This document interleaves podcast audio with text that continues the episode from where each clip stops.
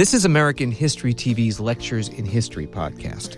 This week, University of Utah political science professor James Curry teaches a class about the Electoral College, how it was created, and how it works as part of the U.S. presidential election process. The class took place prior to the 2020 vice presidential debate on October 7th. All right, in that case, I'm going to share my screen and we're going to start talking about the Electoral College, everybody's favorite thing. Okay. So today we're going to spend, we're going to start our week of talking specifically about the Electoral College, what it is, how it works, why it's important, why George C. Edwards doesn't like it.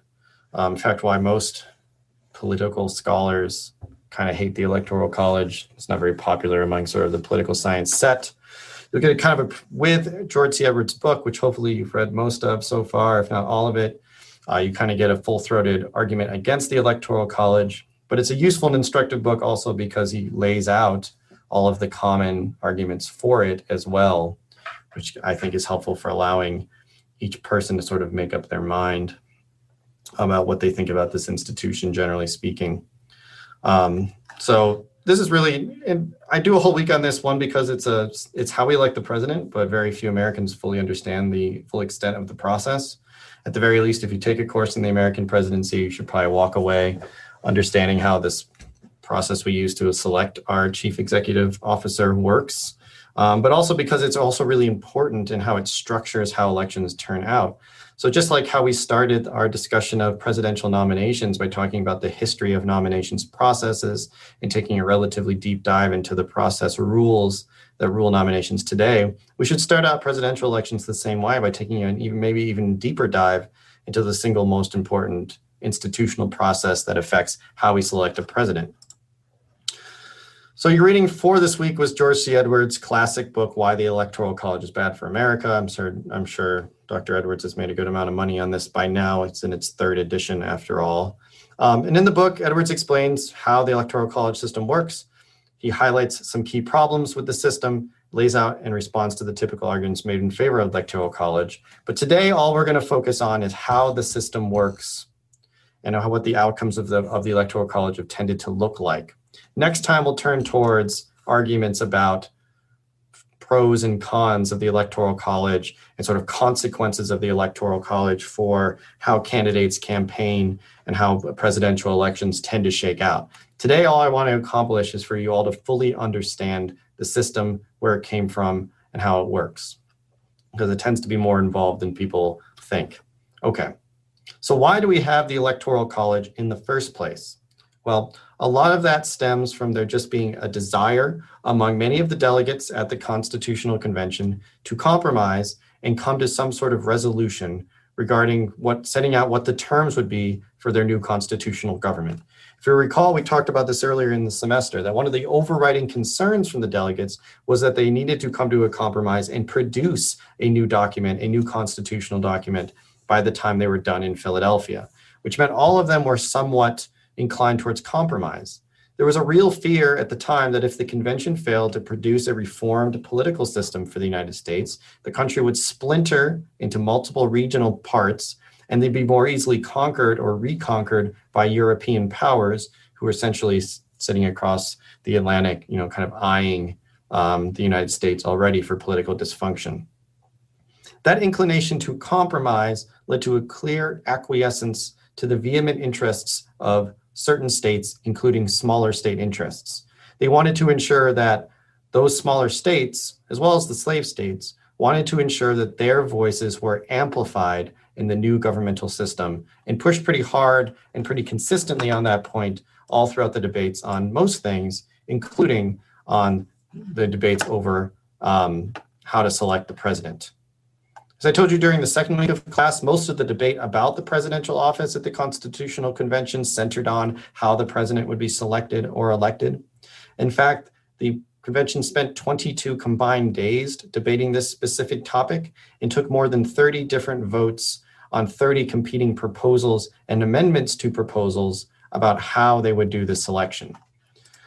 And throughout those 22 days and 30 votes, there were largely three main options debated for how we would elect the president. Essentially, there were three main camps um, with also some other sort of various like sort of sub camps um, and compromise proposals thrown out there. But there were three main avenues that were considered or advocated by different delegates at the convention.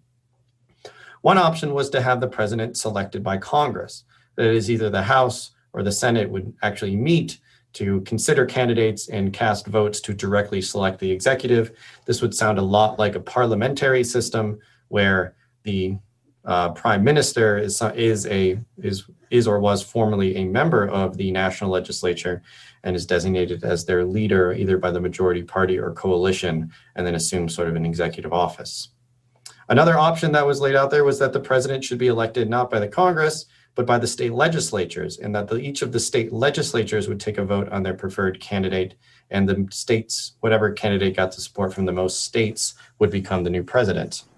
And then a third um, main option that was considered was from a subset of members who of the convention who really wanted a direct popular vote for the president, um, largely arguing that that was the only way to ensure that the presidential office had any sort of separation from this from being inclined to just be dominated by either the states or by the Congress.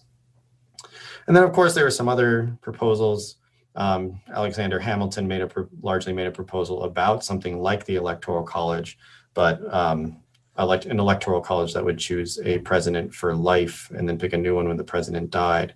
So you had a lot of different ideas thrown out there about who would be the president and how would we get to the president. And there were certain concerns that drove the tenor of these debates around these various options. In other words, there were certain things that many of the founders were concerned about achieving or avoiding through the method of presidential election. I'm going to run through some of these. One of these concerns was avoiding what they've referred to as legislative intrigue. And a related concern was making sure that there was presidential independence. Legislative intrigue essentially was a term of the time for schemes among members of Congress to select certain presidents for certain self interested reasons. That is, to select a president that would perhaps empower those specific members of Congress rather than selecting a president who would you know, do a good job or achieve certain policy aims. Presidential and this ties into presidential independence because there was concern that if the selection of the president was driven by congressional intrigue, that essentially you would have a reality where the president, whoever was selected, would be entirely dependent on the Congress to maintain their time in office. That because you were going to have this language about impeachment in the Constitution, congressional selection would ultimately mean that Congress could lord over the presidency threatened to impeach the president every time the president didn't do what Congress wanted, because the pres- Congress doesn't have the power to both put someone in the office and remove them from office, which was seen as too dependent on the Congress. So the convention delegates, for the most part, also wanted a system in which the president had some separation and independence from the legislature, which were two things that worked against direct election by the Congress. Another concern was voter parochialism uh, in that the founders were concerned that the country was too large and that people would be too uninformed of their potential leaders from any other states other than their own. So essentially, that if you did direct elect, direct election by state, what you would get would, would be, if we're talking about the first election, 13 states that would choose 13 different presidents, and you would essentially be deadlocked with 13 candidates essentially coming in sort of a quasi tie. Um, these people wanted the pub, people who were concerned about voter parochialism wanted the public to have some voice, but they wanted a system of selection that would force the consideration of candidates with a broader national character and reputation. So they're concerned you had to do something beyond just direct election in order to get to sort of a place where people would be looking beyond their own state borders. Um, founders were also concerned about there being a need for intermediaries between the public and the president, the selection of the presidency. While a lot of the delegates wanted direct selection and were advocates of sort of direct democracy over the selection of the president, other founders were less excited about that and were concerned that if the people selected the president directly, that they would make unwise choices, that you needed to protect against tumult and disorder, as some of them put it. And so you needed some sort of system that had intermediaries between the public and um, the election and the president. So you can see these last two concerns, these next two concerns, voter parochialism and the need for intermediaries, sort of pushed back against direct selection. Of course, there was also fears of presidential power, but there are different con- beliefs about what would allow to would allow for a more empowered or less empowered president. Some delegates thought that direct election of the president would make the president too powerful because then the president would be the only person who could claim to have the full mantle of the public. But then others thought that a president would be too powerful if they were indirectly selected as well. State population size was a key concern in that small states wanted to be sure that their voices were heard in the new government. Under the Articles of Confederation, as you may know, small states essentially were able to dominate the process because every state, regardless of population size, had exactly one vo- vote in the Articles of Confederation Congress, and most decisions in the Articles of Confederation Congress required two thirds to three quarters of the con- of the Articles Congress to be in agreement for anything to happen, which meant that small states largely had veto power over anything larger states wanted to do and far fairly outsized power given that most of the population lived in four states um, at the time of the articles of confederation. The electoral college structure gave small states a bigger voice than they would have had under direct election though it gave them a smaller voice than you might have had from some forms of congressional selection and or some forms of state legislative election um, small states still weren't even happy with the Electoral College compromise, as we'll talk about in a bit. When the Electoral College fails, the House of Representatives selects the president with one vote per state. And that was sort of a key carrot given to the small states to get them to sign on to this Electoral College agreement in the first place. Because many of them, many founders thought that the Electoral College would never actually produce a majority winner after George Washington and that the House of Representatives would be selecting the president every time. There were also the concerns of slave states Slave states had worked really hard to ensure that they were overrepresented in the new government and other parts of the Constitution. As you likely know, uh, there's the three fifths compromise that went into the US Constitution that counted each uh, slave within a slave state as three fifths of a person for the purpose of uh, allocating congressional seats in the House of Representatives. Um, Slave states were set to lose that boost that they had in House representation if there was direct popular vote for selection of the president. So they were really concerned with seeing some sort of system that reflected congressional apportionment back into the selection of the president so they would have a larger voice in presidential selection relative to their voting population as well. And finally, again, the short term concerns. There was fatigue the convention delegates wanted to get out of there with a new system. They were concerned that failure was the worst possible option. And that led to a lot of people who wanted a different outcome to acquiesce to the concerns of slave states, small states, or other people that had really strong opinions and who were willing to walk away from the convention if they didn't get what they wanted. So those concerns altogether essentially ended up with an electoral college system that's really so essentially a really messy compromise. The Electoral College did not achieve anyone's ideals for what the election of the president would be, but it did reflect those key concerns on the previous slide. It gave each faction something that they wanted a popular vote funneled through the states with and and but that allocated the states some power and giving Congress some final say. But no one was fully happy with it, but it was something that nobody was upset enough about to sort of walk away from the convention over plenty of delegates walked away from the convention. You had a good number that refused to sign the final document and went home, but none of them really walked away over the electoral college. They walked away over other broader issues, uh, usually over congressional apportionment or something like that. Before we move on to running through how the electoral college works from start to finish, does anybody have any questions that they want answers to in terms of clarification or otherwise?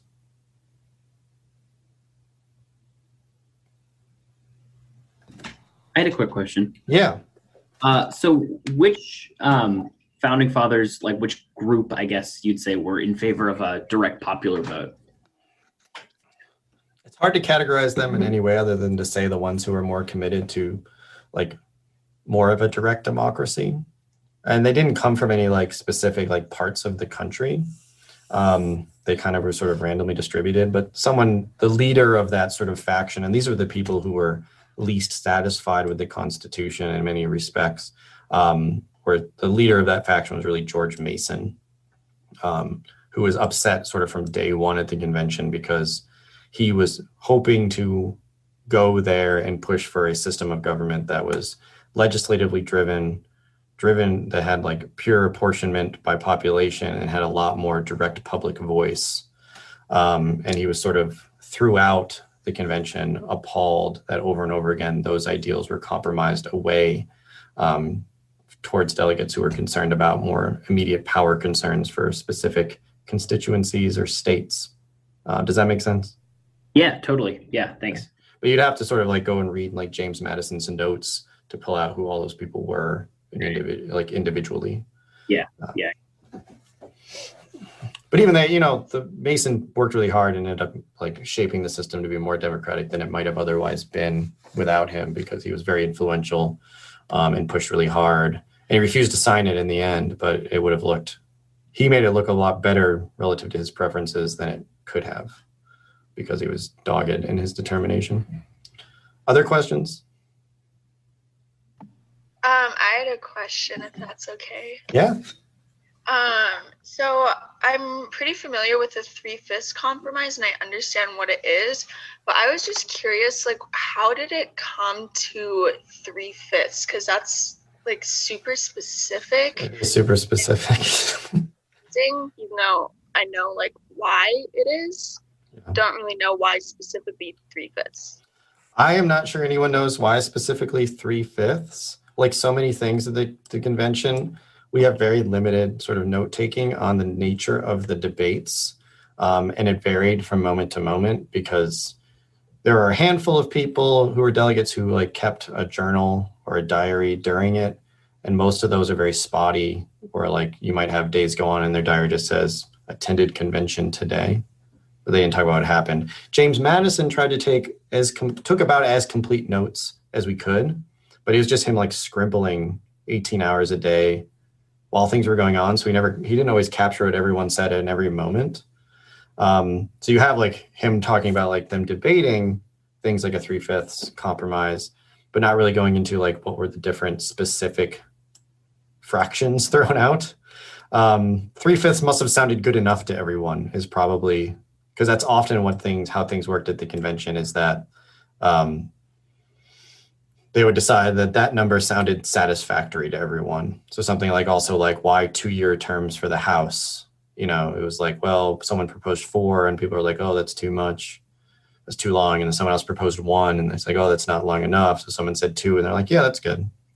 And so like it's probably just sort of a, a matter of the South, the Southern states being like, okay, getting three fit. We'd rather they the South came with a proposal that slaves counted as full individuals for apportionment which would have really increased their power in the Congress. And then there are other, and there were some members who wanted them not slaves not to count as all eh, count at all. So three fifths, I guess, was good enough for everyone to say fine, um, or enough people to say fine. But why is three three fifths probably remains a mystery unless somebody's done some really good sort of historical work that I don't know about. Other questions? All right. So let's run through how the Electoral College works, sort of step by step and from 30,000 feet, and what the outcomes of that have been like. So, how does it work today? Less so about how it worked in 1789, but how does it work right now? So, right now, you have 538 electoral votes as part of the college in a given election year. The formula for it is very simple. Each state gets two, which is the number of senators they have, plus the number of House seats they have. So Utah has four members of the House of Representatives, plus the two senators that every state has. So it has six electoral votes in the Electoral College. Another state that has 10 House members would have 12 electoral votes in the Electoral College. In this way, it's sort of almost roughly proportional to the size of a state by population, but with smaller states weighted a bit heavier because they get that two seat boost no matter or two vote boost, no matter how small they are, and then consequently larger states sort of like ratcheted down a bit because it's not purely proportional.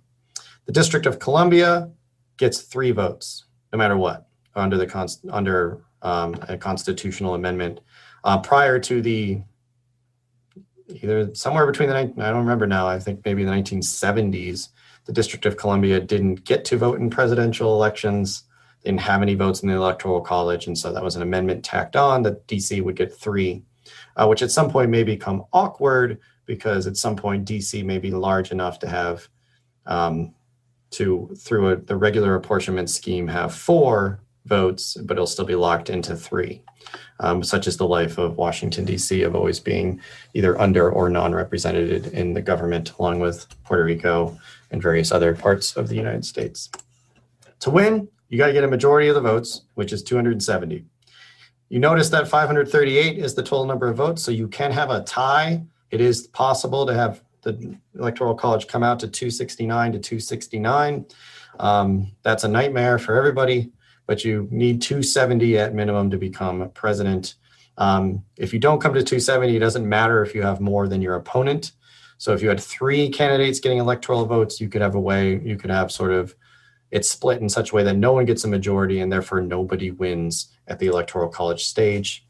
Exactly how many votes each state gets gets reallocated every 10 years after the census, just the way, just like we reallocate House seats based on the census every 10 years, because the formula is simply two plus the number of House seats. So if Utah were to pick up a seat in the coming census, which it's unlikely to do, but if it were, it could go from having six electoral votes to seven. And other states may gain or lose electoral votes just as they'll gain or lose seats in the House of Representatives. On once all is said and done, votes for the president are cast by the 538 electors um, in order for there to be a winner decided. This is essentially what the outcome of the process can look like. This is what we call a cartograph of the 2016 electoral vote from the Electoral College. And there's a number of things to notice here. One, I like to show this because it shows the size of these states based on the number of votes they have rather than based on either their land area or population. So this is an accurate representation of the size of each state within the electoral college. It also lets you, allows you more clearly to see um, the decisiveness or non-decisiveness of an electoral college outcome. If you show a landslide on here, um, you can see that the thing lights up entirely in blue or red. But in a close election like 2016, you see fairly equal, fairly close sizes between the blue and the red states because it was a fairly close election. There's something else you'll notice in here is that there are a number of people here who got electoral votes who are not Hillary Clinton or Donald Trump. Because under the Constitution, we'll talk more about this in a minute, under the Constitution, electoral college electors are can vote for whoever they want as long as that person is 35, alive, and a natural citizen of the United States. So in addition to the 227 votes for Clinton and the 304 votes for Trump, you had a number of other people receive votes, which you kind of see down here at the bottom. Colin Powell received three votes from the state of Washington. Um, Spotted Eagle received one vote, I believe, also from the state of Washington. Washington just wasn't having it with this election.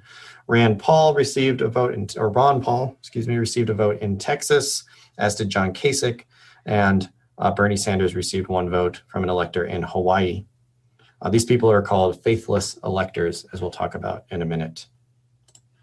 Okay, so where who are these electors and where do they come from? Um, so how do they select? So the process actually starts for any election year well before election day, in which potential electors are nominated um, to stand actually on the ballot.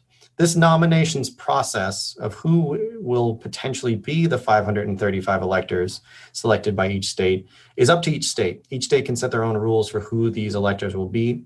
Typically, what most states do is allow the state party organizations to nominate the sufficient number of electors. So, again, if we're talking about Utah, the state Democratic Party will nominate six people to stand on the ballot as the Democratic electors and the state Republican Party will nominate six people to stand on the ballot as the Republican electors.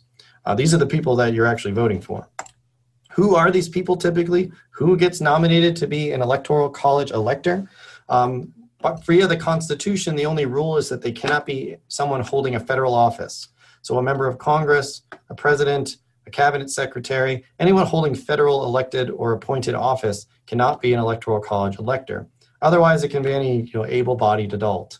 Um, typically, they are party insiders, donors, or other people with long service records to the state party. It's sort of a re- typically a reward for having worked hard for that state's party. Now you get to have this semi ceremonial um, role where after election day, if your party's candidate wins in that state, you get to go and cast the electoral votes.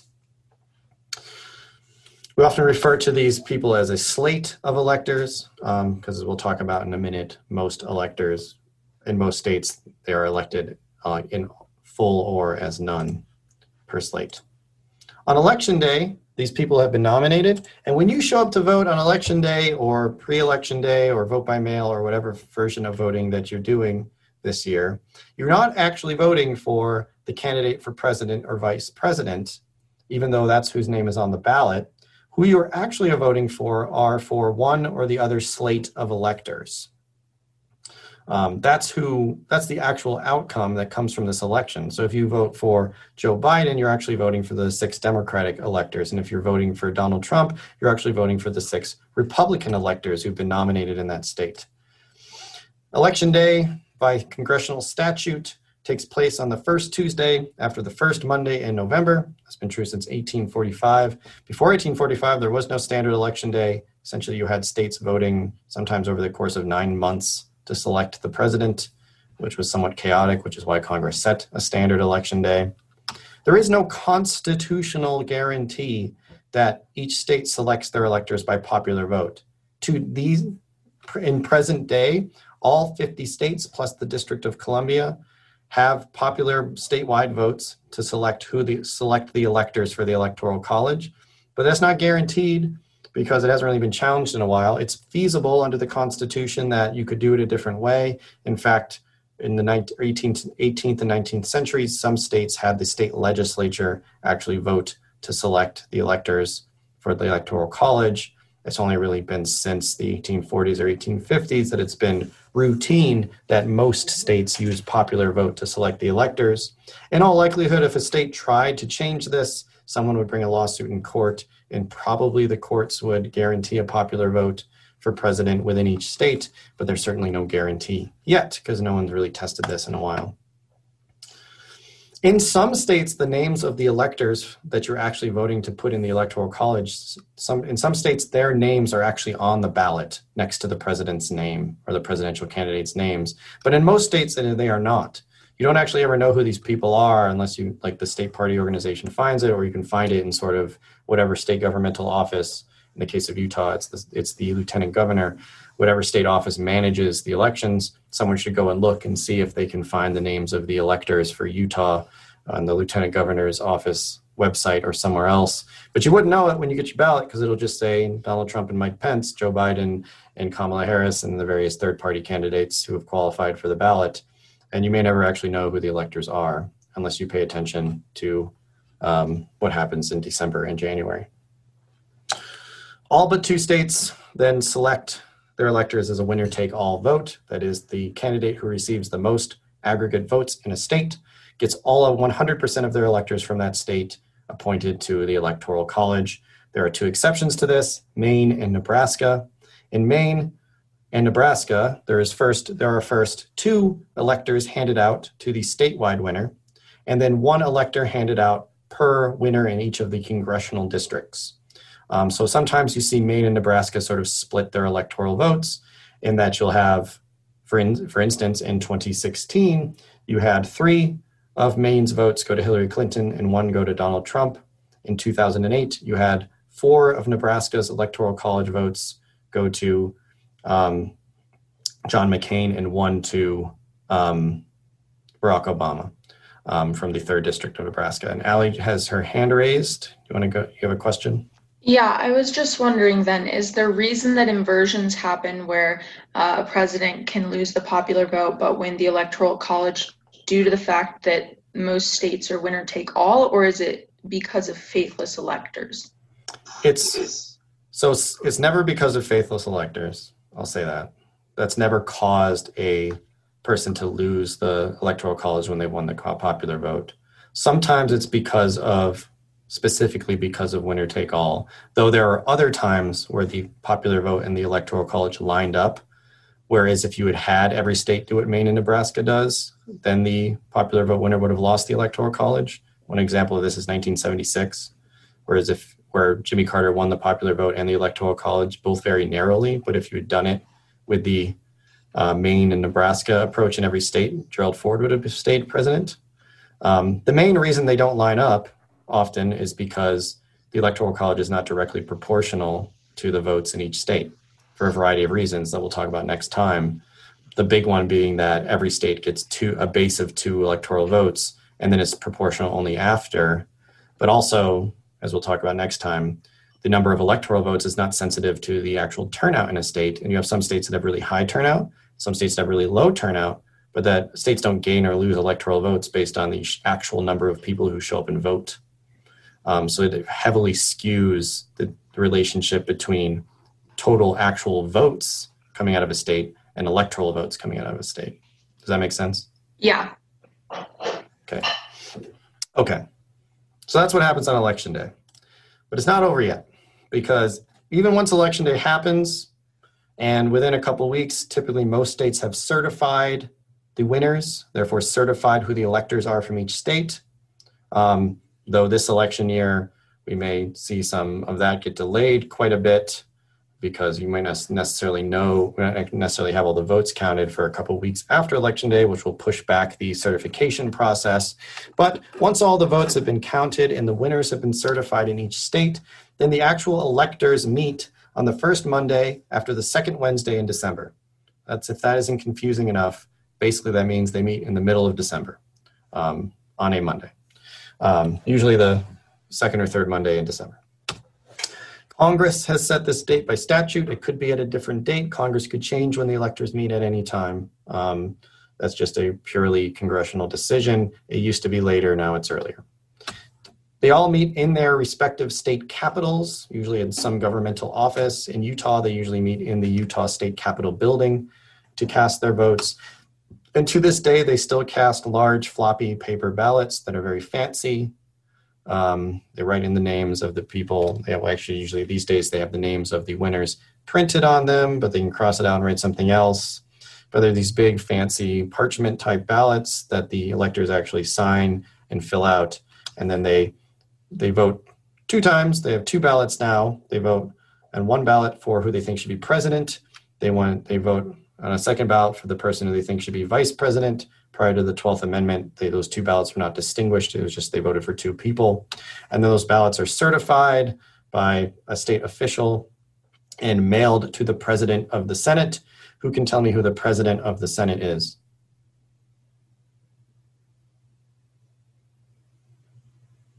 The vice president. The vice president. So technically, they mail them to the vice president, um, which can get awkward when the vice president is also on the ballot um, or in the case of Al Gore, super, as we'll see, super awkward for him as this process plays out because the president of the Senate plays a key role in the certification process here. So is that it?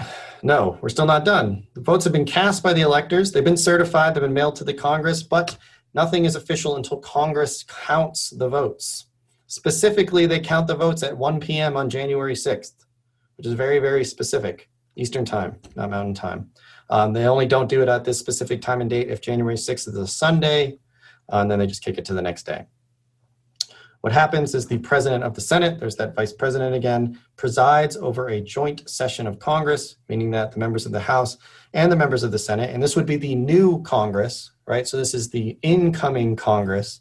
So the, the Congress that was elected on November 3rd this year will actually starts comes into being on January 3rd, so all the new members are seated. You may have a new balance of power in terms of a new party controlling the House or the Senate, um, and then that chambers that new Congress's first official course of business is to count the electoral votes in a joint session, where literally what happens is usually four to six members of the House and the Senate are designated as sort of a, having the ceremonial position of reading the ballots, literally they are stacked up in envelopes on the House dais, and they take turns opening them, reading off the tallies, handing them to the clerk of the House to be verified, and then the vice president announces and certifies those votes as having counted.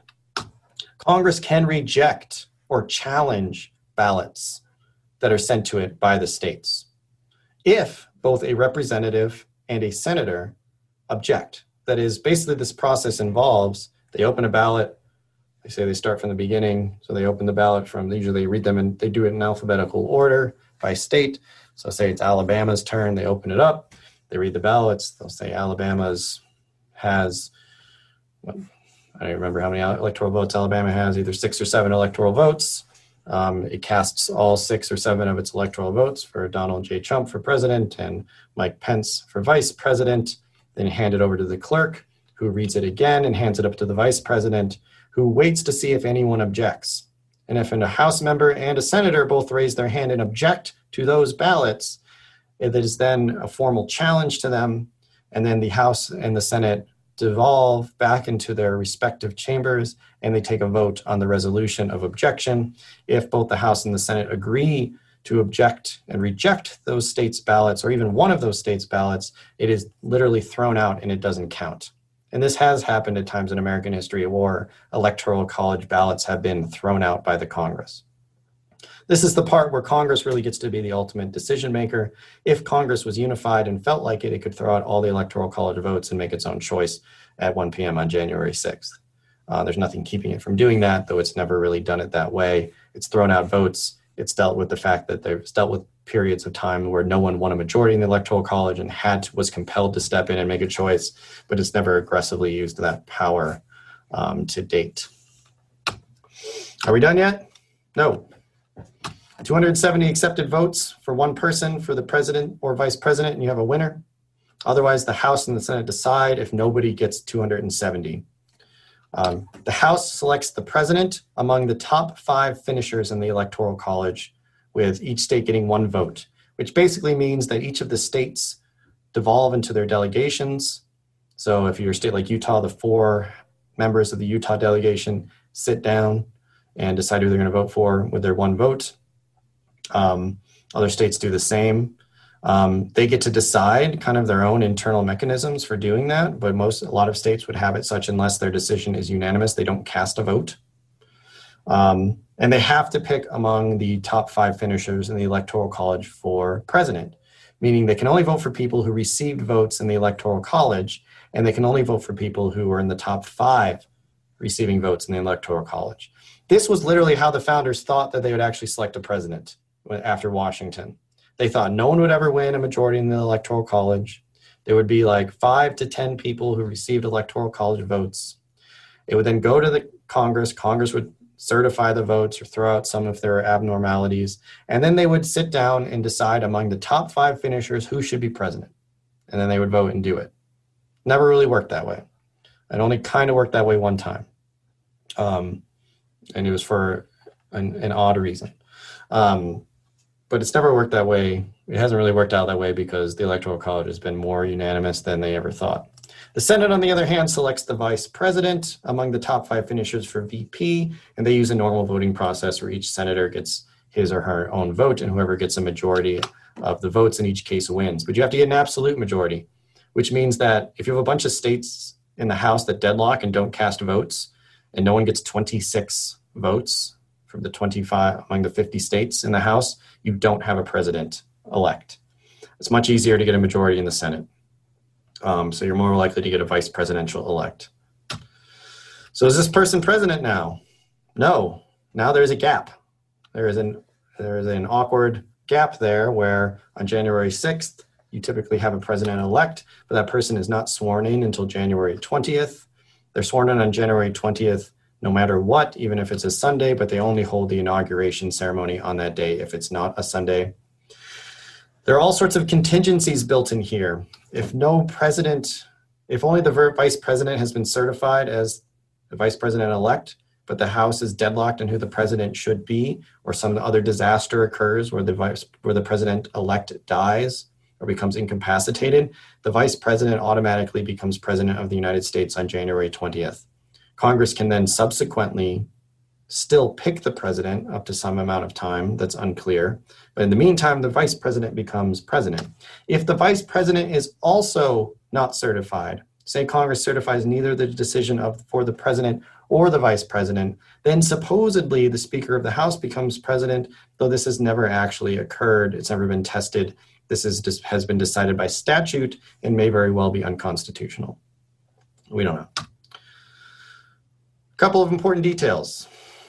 Electors are not necessarily bound by the popular vote in their state. Again, it's important to say that you could be a Republican elector in a state where the Republican nominee wins and you decide to vote for someone else. This is what we saw in 2016. In fact, in most elections, we see at least one faithless elector. But there are some contingencies here. One, each party typically requires them to take an oath to vote for the nominee. So if you want to continue to have a relationship with your state party, you probably don't do this. Some states actually require elect- electors to be faithful with penalties, mostly financial penalties. And in fact, the Supreme Court this year upheld those state penalty requirements. But at the same time, an elector could say, uh, some state, states like Colorado like will fine you tens of thousands of dollars and might put you in jail if you're a electoral college elector and you vote against uh, the certified popular vote winner in your state, but your vote still counts against the popular votes, wishes of the population in your state. It's just you may be fined and go to jail. But if you believe that strongly, perhaps you would still vote that way, and your vote would still get counted by the Congress that way. Then you have the question of what happens if someone dies during this process. This is one of the most horrifying aspects of our system because it's, in some respects, it's okay, and in other respects, it's a complete nightmare. So if a candidate dies before election day on November 3rd, that's okay because the parties can re-nominate somebody else and they automatically replace the dead candidate on the ballot. And if ballots have already been printed, say say Joe Biden died tomorrow, um, in all likelihood, the Democratic Party would nominate Kamala Harris to take his place as the presidential nominee, and they would nominate someone else to be the vice president. But in most states, the ballots have already been printed, and so you would be voting for, if you wanted to vote for Kamala Harris, not dead Joe Biden, you'd have to vote for dead Joe Biden, but your vote would count for Kamala Harris. Um, so that's relatively smooth because states can make that, you know, states can, the parties can essentially renominate someone within a matter of hours. Um, using like a tele, it's just the executive committee of the Democratic Party that would make the choice, and it's pretty assumed that they would always pick the VP. If the president elect dies after election day, so say Joe Biden or Donald Trump win the election on November 3rd, but it isn't yet the first Monday after the second Wednesday in December when the electors meet. But say one of them dies, the Electoral College electors can now vote for whoever they want. Um, they can still vote for dead Joe Biden or dead Donald Trump if they want to, but those votes will be thrown out by Congress. So instead, they can vote for whoever they feel like. Presumably, most of them would vote for the vice president uh, or the vice president elect if they voted for if they're in that case. Um, so if Donald Trump died, they'd probably all vote for Mike Pence. If Joe Biden died, they'd probably all vote for Kamala Harris, and then they would pick whoever the hell they wanted to be VP. It would probably be chaotic, and in the end, the Senate would probably pick a vice president. But that's how it would work. The problem really comes in if the electoral college has already voted and they've already mail, mailed their ballots to Congress, um, and say the president elect from the electoral college dies on Christmas um, this is a prior problem because now those ballots have already been cast and Congress is compelled to throw them out because they cannot by law elect someone who's dead. Which means now Congress has to pick somebody, the House of Representatives has to pick somebody who finished in the top five in the Electoral College, which may just be the person, the only person who, other person who may have received electoral votes for president in the Electoral College might be the person who lost the election. In which case, you'd have a lot of House members who would probably simply refuse to vote and then you would have no president elect, and the vice president would become president.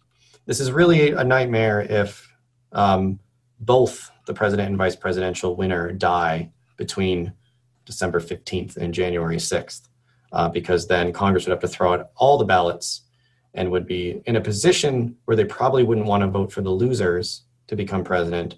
And so they would have to turn over the government to the Speaker of the House and the President pro tem of the Senate, who is likely to be either Patrick Leahy or Chuck Grassley, both of whom are extremely old. Um, and we don't even know if that's a constitutional decision. So that's a huge oversight in the system, by the way. Um, that there are all sorts of contingencies where if a candidate dies, um, you could have it could be fine or you could have a disaster. This has only happened once in 1872. Horace Greeley passed away between election day and the meeting of the Electoral College. He had lost the election to Ulysses S. Grant. Um, and so his electors in the Electoral College voted for whoever they wanted, but it didn't matter because he had lost anyway. Um, a number of them still voted for Horace Greeley, even though he was dead, and Congress threw out those votes when they counted them um, on January, at that time in March. They moved it up to January subsequently. This process has been amended a few times, so it's largely the same as it was in 1789, but with some changes. You had the aforementioned uh, 12th Amendment in 1804, which separated out electoral college voting between the president and the vice president formally instead of just having electors vote for two. Uh, you had the 14th Amendment in 1868, which says that electoral college votes can be reduced or thrown out if a state limits the right of people to vote. Uh, this is one of the most aggressive pieces of language in favor of voting rights in the Constitution that Congress is supposed to be compelled, and their courts are supposed to be able to compel to take away a state's electoral votes if they re- if they inappropriately restrict people's rights to vote. Um, but it's never been enforced, and no one's really ever brought a capable lawsuit to do it. Though you do wonder, with a lot of the controversies about voting restrictions happening in some states, if you won't see something like this in the relatively near future, a 14th Amendment case about taking away a state's electoral college votes because of them playing around with um, voter registration and voter access to uh, ballot boxes. You had the Electoral Count Act of 1887, which set up formal laws for challenges to and ambiguities in the casting and counting of electoral votes. Prior to that, there was no essentially no law about how to deal with the Electoral College and from a statutory standpoint. The 20th Amendment in 1933 moved the date of the Electoral College's meeting, the counting of votes, and inauguration up to January. Um, prior, all this stuff had happened in February and March. Now it all happens in December and January, in part to make the governmental system less awkward. Prior, you had almost six months between election day and when the new government sat, um, with tr- travel technology and speeds amping up. In the 20th century, it was no longer necessary to give people six months to travel to DC. Um, and it also, the 20th Amendment also started to be, create some contingency plans for what happens if a candidate dies. The Presidential Succession Act of 1947 really put some real teeth behind what happens if a candidate or president dies, largely because the Congress was really spooked by FDR's death only one, only a couple months into his fourth term. They all realized he could have easily died several months earlier after he had been elected, but before he had been inaugurated and they wouldn't have had any clue what to do at that point in time in terms of filling some of these holes. The 22nd Amendment limited the president to just two terms, so a president can only be certified and voted for by the Electoral College twice. Um, and then the 23rd Amendment gave the District of 1961 gave the District of Columbia three votes in the Electoral College. Has this process always worked out? No. Um, there have been plenty of anomalies. And by anomalies, you could mean any number of things. This means basically, I take this to mean any election where things didn't work out the way that people expected or planned with the system, or you had a mismatch between the popular vote and the electoral college, and, and or you had other anomalies that required uh, the Congress or somebody else to take relatively extreme steps, or where the design of the electoral college seemed to play a major role in who was able to win or not on that election day. And you can see here, there's been at least eight presidential elections where there were significant anomalies caused by the system itself that are worth discussing. Discussion. The first of which is the election of 1800, in which Jefferson and Burr tie for first place in the Electoral College because all the Jeffersonians cast their two ballots for Jefferson and Burr, respectively. But because at that time, prior to the 12th Amendment, there was no distinguishing between which ballot was intended to be president and which was intended to be vice president, even though everyone knew that Burr was supposed to be Jefferson's running mate, that we had no winner coming out of the Electoral College, and the House of Representatives had to choose a winner. And it took the House 36 votes and several weeks to ultimately beat back Federalist attempts to supplant Jefferson with Burr. And Jefferson became president, and Burr became um, know, public enemy number one to all the Jeffersonians. 1824, no candidate won the won a majority in the Electoral College. You have five, five candidates on the ballot, each of which had different regional support, and nobody prevailed. Jacks, Andrew Jackson, who won the popular vote with 41%, far short of a majority, but who only had 31% of the electoral college votes, um, lost the election despite having plurality in both counts when Henry Clay, who came in third, directed his supporters to back John Quincy Adams, who had come in second, pushing him over the top in the House. Um, this was seen as sort of a big problem by Andrew Jackson, who thought he should be president. Fast forward 12 years, eight to the election of 1836, a number of Democratic Party electors refused to support Richard Johnson as Martin Van Buren's vice presidential candidate, such that they vote for a number of other people. And Richard Johnson, while Van Buren wins a majority in the Electoral College, Richard Johnson does not. The Senate has to take a vote on who will become vice president, and they ultimately decide to make Johnson vice president anyway. But here's a case where things didn't really work out as planned or very smoothly. The election of 1876 is a notable one.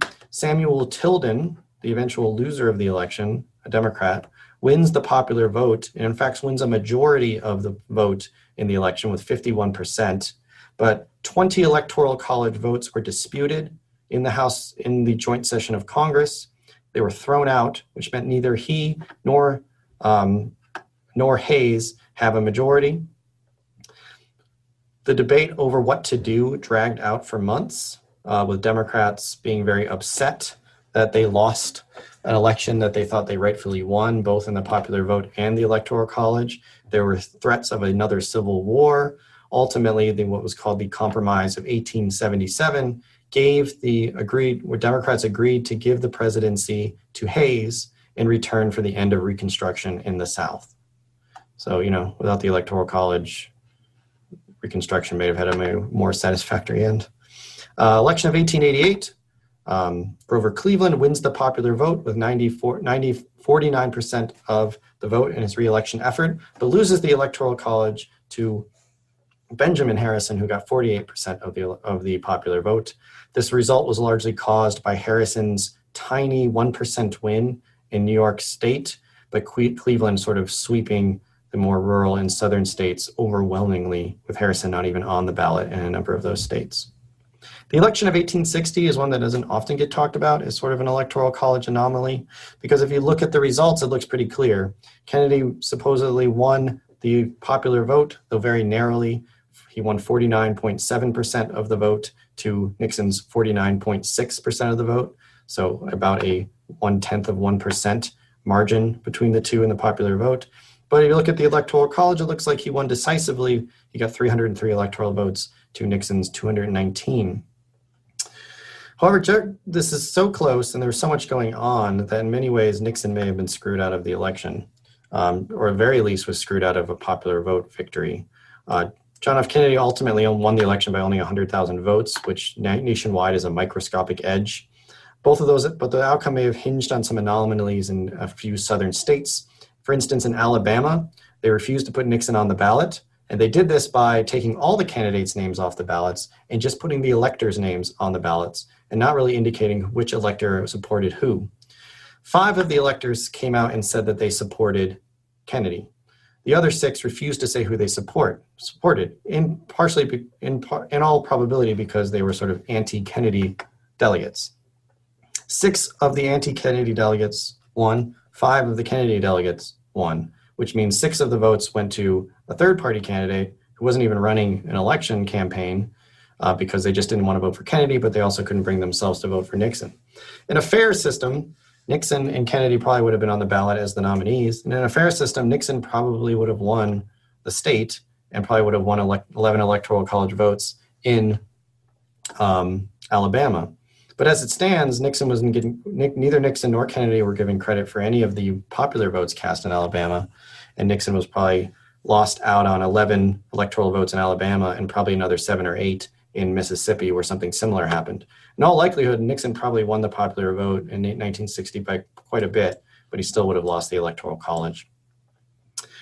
In 2000, as at least probably most of you know, Al Gore won the popular vote 48 to 4%, but lost the electoral college to Bush 47 to 9%, with Florida's votes disputed. Um, if any of you ever followed what happened in 2000, not only did Gore clearly win the popular vote, he may very well have won Florida as well, um, but the recount was halted by the Supreme Court. We'll never actually know who won Florida, um, but that re- recount or non-recount ended up being decisive because it swung could have swung enough electoral college votes in either direction to give the presidency the winner. If it was the 19th century, they probably just would have thrown out all those ballots, and Congress probably would have made a decision um, in early 2001. And you probably would have ended up with the same outcome in that Republicans had a majority in the House. They probably would have carried the day and installed George W. Bush as president. But unlike the 19th century, politicians today in Congress are far, probably far less willing to sort of throw out electoral college votes and install a president through the congressional selection process. And then, of course, the election of 2016 was yet another one where we had a mismatch between the popular vote, with Hillary Clinton winning 2%, two percentage points more in the popular vote than Donald Trump, but Donald Trump edging out Clinton and the Electoral College by virtue of winning a number of Midwestern states very narrowly against Clinton's running up the tally in some of the larger urban states. Okay, questions about this process, how it works, and how it plays out? It's a lot. I actually had a question. Go ahead. Um, how did a presidential candidate selecting their electors for each state work before parties were a thing? So, pre parties, you just kind of had the state legislature nominate supposedly wise folks but they were also essentially nominating slates of partisan folks by mm. 1796, right? In 1789 and 1792, it probably worked very different. The legislature probably just noted, probably just promoted some notable citizens because everybody knew everyone was voting for Washington. But even then, like you had clearly had partisans on each side because there was a dispute over who should be vice president as early as 1789, and so you had people fighting within the state legislatures to nominate either pro Adams people or or like like like there were four or five other people, and Adams ended up having the most support. Um, but by 1796, you essentially had parties within the state legislatures essentially running the show and nominating the electors to the degree that there was a popular vote, or in the case of the number of well, the preponderance of states early on, they just selected the winners within the legislature by a legislative vote, um, them essentially picking partisans as the electors through their own voting mechanisms. Okay. So you know, even be, but by the by the 1830s, you have really formal formal party systems, and so like it kind of has looked much the same since the 1830s. Yeah. Yeah. Thanks. Yeah.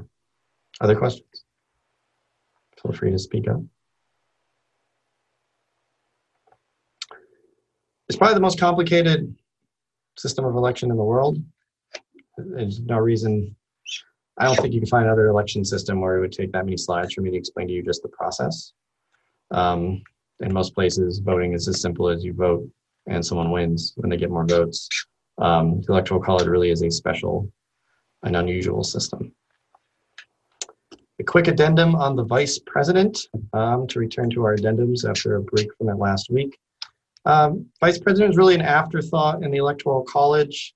Um, initially, I mean, they just designated the person who came in second as vice president because they wanted there to be a vice president in case the president died and they wanted to be someone who had some level of broad support.